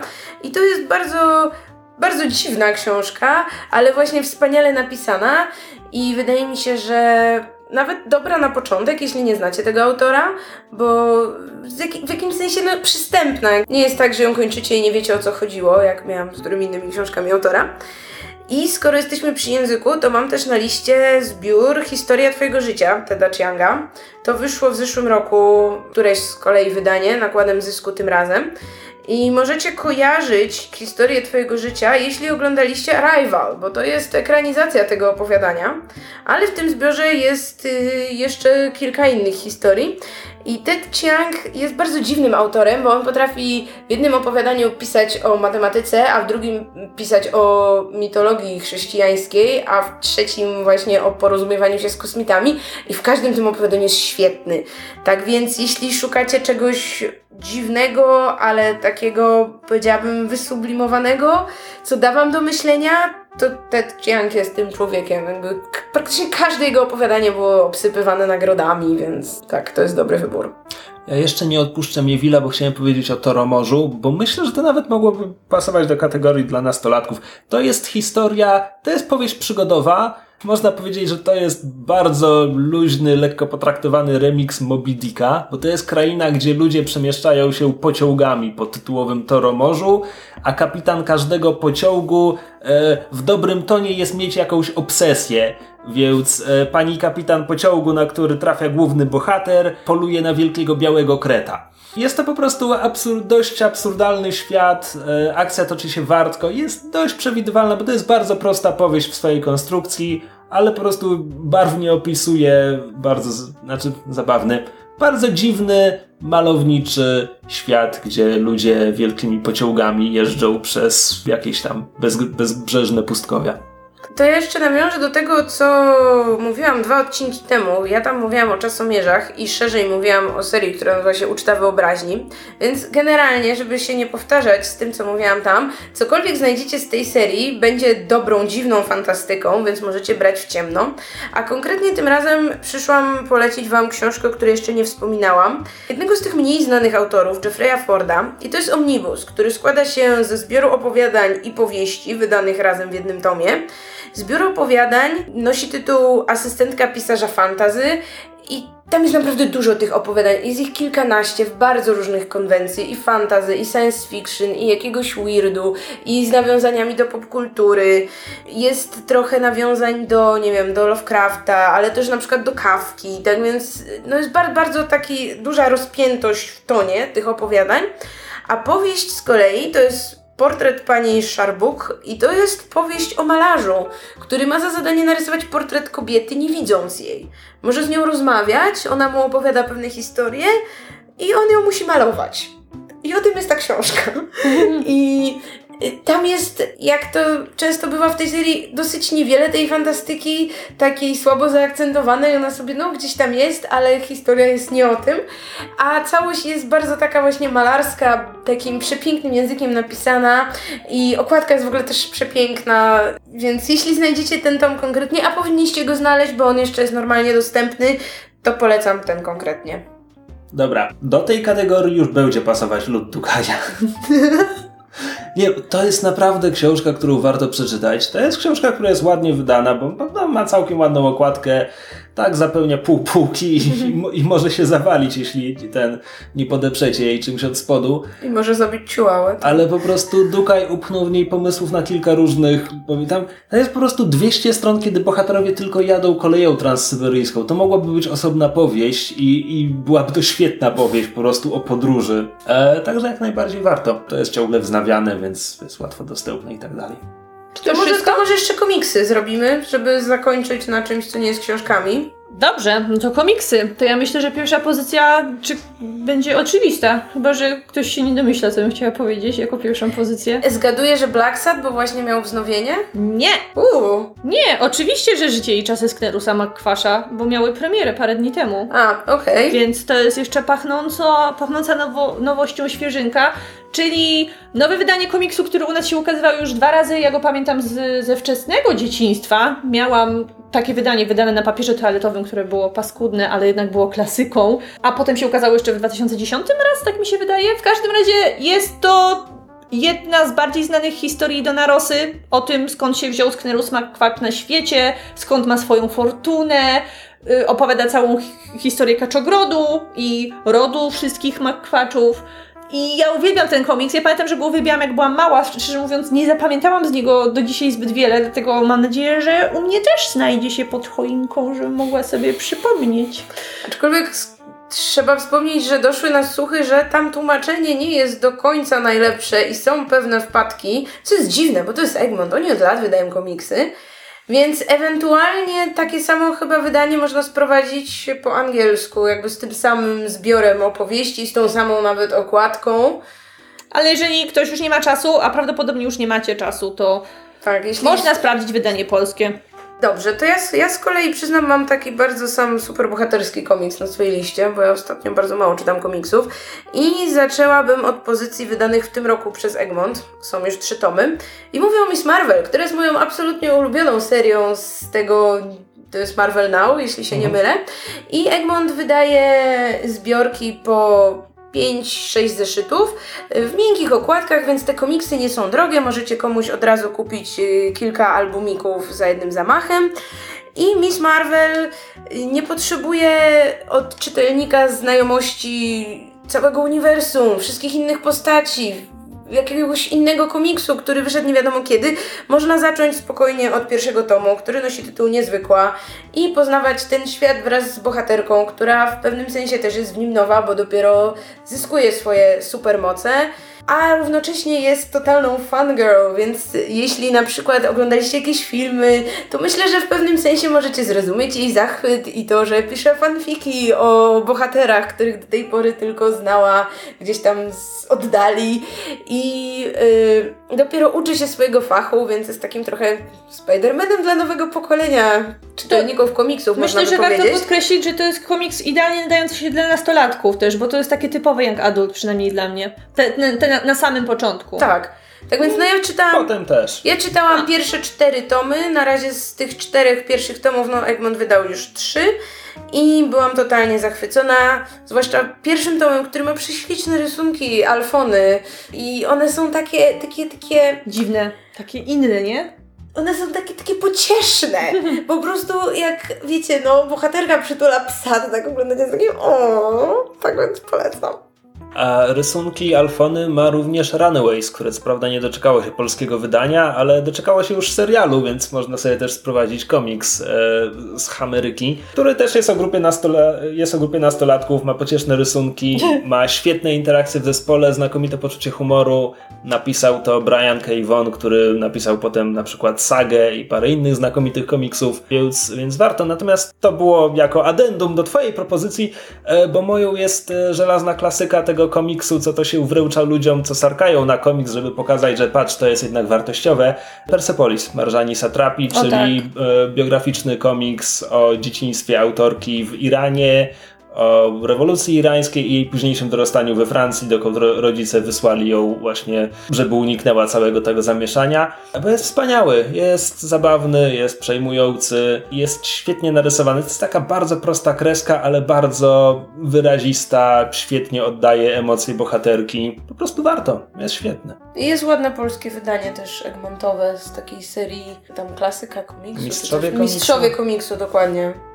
To, to skoro, skoro już wspomniałeś o Brianie K. Vaughan, to my po polsku też mamy wydaną Sagę u nas, a myślę, że jeżeli kogoś nie interesuje ani komiks superbohaterski, ani komiks z Kaczora Donalda, czy tam innych wszystkich bardziej znanych franczyz, to Saga jest idealnym prezentem dla kogoś takiego.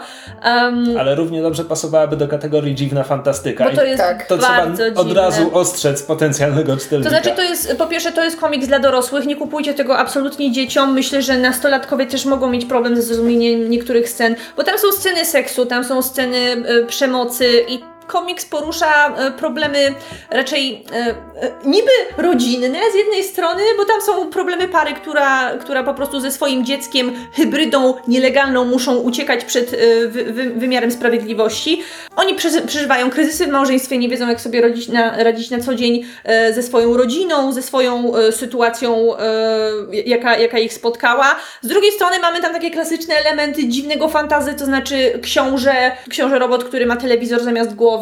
Przy okazji dostajemy przedziwne sceny y, seksu panujące w królewskiej rodzinie robotów, czyli ludzie z telewizorami zamiast głów uprawiający seks, to, to jest bardzo dziwne, ale ten komiks jest bardzo dobry wciąż. Jest tam również magia, no bo jedna ze stron toczących tę wielką kosmiczną wojnę używa po prostu zaklęć. Tak. Więc jest tam wszystkiego po trochu, mnóstwo przygody, dużo romansu, przepiękne są te sceny pokazujące jak oni się kiedyś poznali, jak się sobie zakochali, bo główni bohaterowie to jest taka historia trochę Romea i Julii, pochodzą ze zwaśnionych rodów, więc nie mogą ze sobą być, a sam fakt, że rodzi się im dziecko, które łączy ze sobą wszystkie cechy tych dwóch rodów, to już, to już jest w ogóle abominacja i jak, jak mogło do tego dojść. W każdym razie jest to wydarzenie na rynku komiksowym, które y, wydaje mi się, że tak trochę wybiło Image Comics na, na, na, na piedestał, ale y, mówiło się o tym komiksie bardzo dużo, wciąż się, wciąż się o nim mówi i to jest taki flagowy przykład tego, że komiksy niezwiązane z tymi wielkimi, superbohaterskimi wydawnictwami też mogą być bardzo dobrze, dobre i mogą się bardzo dobrze sprzedawać. Dobrze, to ja mam też taką świeżynkę wydawniczą. Jeśli bardzo kogoś lubicie i przy tym nie ograniczają was fundusze, to możecie sprezentować mu dwie pięćset stronicowe cegły od Egmontu, a mianowicie pierwszy i drugi tom Daredevila Nieustraszonego ze scenariuszem Briana Michaela Bendisa i rysunkami, Boże, jak się czyta tego pana? Alex Malev? Malev. Malev. W każdym razie powinien być do tego chyba jeszcze trzeci tom, jeśli mnie nie myli moje Google F U, ale... Nie jestem pewna, jak się kończy drugi? Bo Bendis tak... Wiesz co, nie wiem, nie mam jeszcze drugiego, bo on dopiero A. co wyszedł, siódmego grudnia, na razie mam pierwszy tom. Bo prawda jest taka, że Bendis zasadniczo nie zamknął swojej historii i potem przyszedł Ed Brubaker i on przejął jakby... Tę samą historię ciągnął potem dalej, jeśli dobrze kojarzę. Więc nie wiem, nie wiem ile on miał zeszytów, ale nie wykluczałbym tego, że, że to już jest wszystko.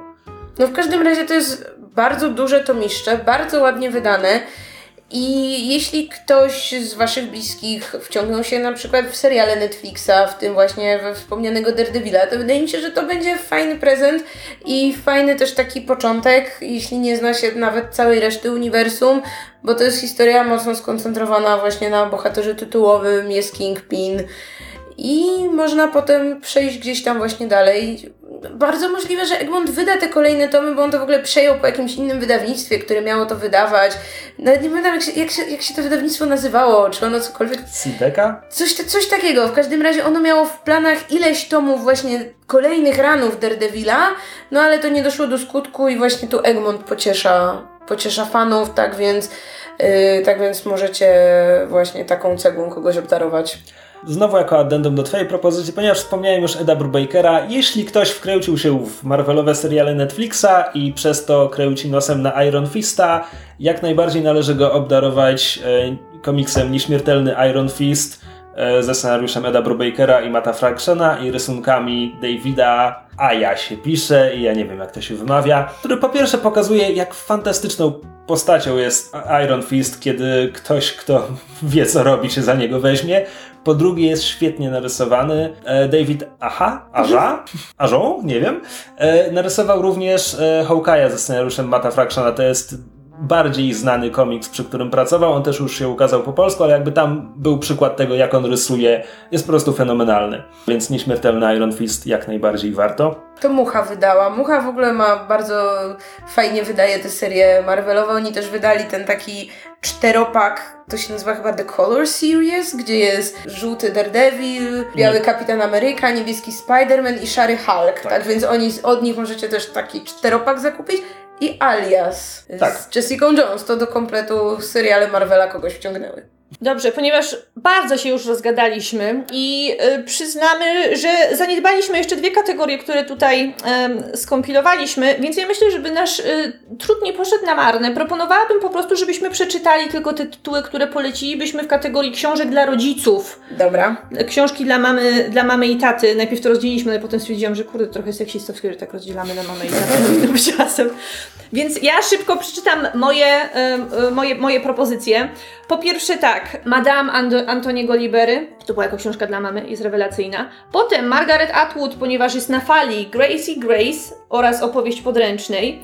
Książki, które ja bardzo lubię i które kiedyś yy, nałogowo czytałam, jeżeli wasi rodzice słuchają Trójki, albo kiedyś słuchali, zanim Trójka zdziedziała, to myślę, że powinno się im spodobać nowa książka Wałkuskiego, to jest Napad, czyli o y, napadach na banki w U S A, a także jego poprzednia książka Wałkowanie Ameryki, która była bardzo fajna i Ameryka po kawałku. Przy tym przy, przy, dodatkowo Mindhunter Johna Douglasa, którego już omawiałam w którymś z poprzednich odcinków. Reportaże. I mam, w reportażach mam dwie propozycje. Pierwsza to jest mój ulubiony reportaż wszechczasów, czyli Droga do wyzwolenia Lawrence'a Wrighta o scjentologach. Jest fantastyczny, a przy tym jest kosmiczną cegłą.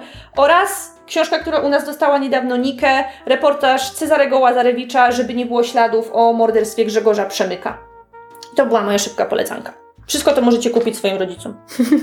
Będą zadowoleni. To tak, ja w ramach szybkiej polecanki dla mamy miałam książki pani Elizabeth Gaskell, która pisała w dziewiętnastym wieku, ale jest tą mniej znaną pisarką, mniej znaną na pewno niż na przykład Jane Austen, a to są takie powieści obyczajowe w czasach wiktoriańskich, możecie zacząć choćby od Żony Córek, później są Panie z Cranford oraz Północ i Południe, to wszystko wydał Świat Książki w takiej spójnej graficznie serii z takimi kwiatkami na okładce, więc wyglądam trochę jak obrus, więc może mam który lubił obrusy się spodoba.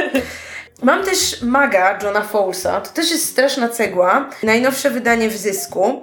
I ja tę książkę mam trochę dlatego, że to jest książka, którą mnie mama poleciła dawno temu do lektury, pozdrawiam Sprawdzo- mamę. Sprawdzony przez matki. Y- tak, więc y- no to jest powieść taka, ja nawet nie wiem jak gatunkowo tę powieść zakwalifikować, bo tam jest i wątek romansowy, ale taki niezbyt grzeczny, tam jest dużo erotyki, pożądania, jest gra psychologiczna, jest bardzo dużo takiego nie wiadomo co się dzieje i są plot twisty, że co chwila się okazuje, że to jednak nie jest wszystko tak, jak nam się wydawało, że jest. Jest też taka bardzo oniryczna atmosfera, jest trochę wątku o wojnie, no generalnie w tej książce jest bardzo dużo wszystkiego, ona jest bardzo, bardzo dziwna, ale jest bardzo, bardzo dobra, bo John Fowles jest świetnym pisarzem, więc myślę, że kupujcie rodzicom. I dla taty miałam kryminały Galbraitha, ale to już nie będę mówić, bo to już padło. Mam taką komediową serię, bo stwierdziłam, że może, żeby ci rodzice się nie tylko umartwiali takimi smutnymi, poważnymi książkami. Więc mam serię Stephena Clarka o bohaterze, który nazywa się Paul West, a seria nazywa się Merd, bo to jest... To a, są książki to o, od, o Brytyjczyku, tak. który przeprowadza się do Paryża, żeby otworzyć tam se- y- sieć herbaciarni i... Y- pisarz, którego jakby dokładnie to samo spotkało w życiu, czyli że przeprowadził się z Wielkiej Brytanii do Francji, opisuje te wszystkie różnice między Anglikami a Francuzami, jest taki bardzo cięty, jest no taki prześmiewczy, że ci Francuzi to tacy lenie, którzy ciągle tylko strajkują, nie chce im się pracować. Jest też dużo takiego, powiedziałabym, prostego humoru, bo on ma dużo też jakichś tam przygód sercowych i ten sam autor, jeśli yy, rodzice wolą bardziej historyczne pozycje, napisał wspaniałą książkę Tysiąc lat wkurzenia Francuzów i to jest perspektywa, jak Anglicy widzą historię Francji i też jakby taka odbieranie im pewnych rzeczy, czyli że wam to się wydaje, że coś tam, coś tam to wymyślili Francuzi, Francuzi, nie wiem, tam szampana, czy gilotynę, czy coś tam, wcale nie. I no, książka jest przekomiczna, ale równocześnie pełna wiedzy, więc yy, wydaje mi się, że dla rodziców w sam raz. I to by było tyle. Ja nie dostałem tej notatki, że mam przygotować wiele tytułów do każdej kategorii, więc mam tylko dwie w tym momencie. Wystarczy. E, więc, ponieważ mój tata czyta kryminały, więc poleciłbym Wiarę Anny Kańtoch, o której była mowa w podcaście, prawda? Tak, był cały odcinek. Dokładnie. A z kolei moja mama czyta, nazwijmy to, obyczajowy mainstream, e, więc kupiłbym jej Amerykanę Chimamandy Ngozi Adichie. To jest powieść nigeryjskiej autorki o nigeryjskich imigrantach w Stanach i Wielkiej Brytanii. Jest fantastyczna. Mówię, kupiłbym te książki moim rodzicom. Już to zrobiłem kiedyś przy innych okazjach. Więc z tego podcastu rodzice nie dowiedzą się, co dostaną pod choinkę. Tak, moi rodzice nie słuchają naszych podcastów. O, sad donki. No i to by było na tyle z naszej strony. Mamy nadzieję, że mamy nasze... ogłoszenie parafialne. Tak, ale... Nie, chciałam tylko powiedzieć, że mamy nadzieję, że nasze polecanki się wam przydadzą. Dajcie znać, czy rzeczywiście z nich skorzystacie i czy później obdarowani się ucieszyli z prezentu. Ogłosz. Tak. To teraz ogłoszenie parafialne, czyli rozstrzygnięcie wielkiej ankiety, w której oddaliście trzysta cztery głosy. Jej! Jesteście super! I słuchajcie, wynik był jednoznaczny, chociaż rywalizacja bardzo zacięta. Artemis, Artemis, Artemis. Nie. O, tak nam przykro. Ja głosowałem na Artemis. Artemis będzie w przyszłym tygodniu, mały spoiler. Ale książką, którą będziemy czytać wspólnie, jest Cinder! Marisy Meyer, tak? Więc y, możecie już tłumnie ruszać do księgarni, żeby książkę nabyć i przeczytać, ponieważ spotkamy się na jej omówienie za czas jakiś. I to tyle. Spodobała nam się, myślę, ta zabawa i wam chyba też się spodobała, więc kto wie, może jeszcze kiedyś zrobimy wam podobną ankietę. Zobaczymy, jak wypadnie nasze pierwsze wspólne omówienie. Tak. Na razie czytajcie, czytajcie Cinder i tak. Będziemy ją później wspólnie omawiać. Zobaczymy jeszcze w jakiej formie. Może wymyślimy coś fajnego. A tymczasem widzimy się... Widzimy się? Nie, nie widzimy się. Nigdy. Słyszymy. Tymczasem widzimy, widzimy się nigdy, nigdy, a słyszymy się za tydzień. Tymczasem możecie tradycyjnie pisać nam maile na czytu czytu małpa podsłuchane kropka p l, komentować na Facebooku, komentować na YouTubie, polubiać nasz fanpage, polubiać fanpage Podsłuchane. Możecie nawet jeszcze obejrzeć, jeśli nie oglądaliście na żywo, shame on you, naszego live'a, gdzie odpowiadamy na różne pytania, w tym pytania dotyczące czytu czytu. Film znajdziecie na fanpage'u czytu czytu, między innymi. I na fanpage'u Podsłuchanych, gdyby ktoś nie umiał znaleźć. Na każdym, na każdym naszym fanpage'u. I słuchajcie, my tam mamy twarze. To może być dla was szok, ale my mamy twarze. Niektórzy już wyrażali oburzenie w związku z tym, no ale jak jeśli, jeśli chcecie jakby zniszczyć te iluzje, gdzie myślicie, że mamy tylko głosy, to możecie to zrobić i pooglądać nasze twarze przez dwie godziny.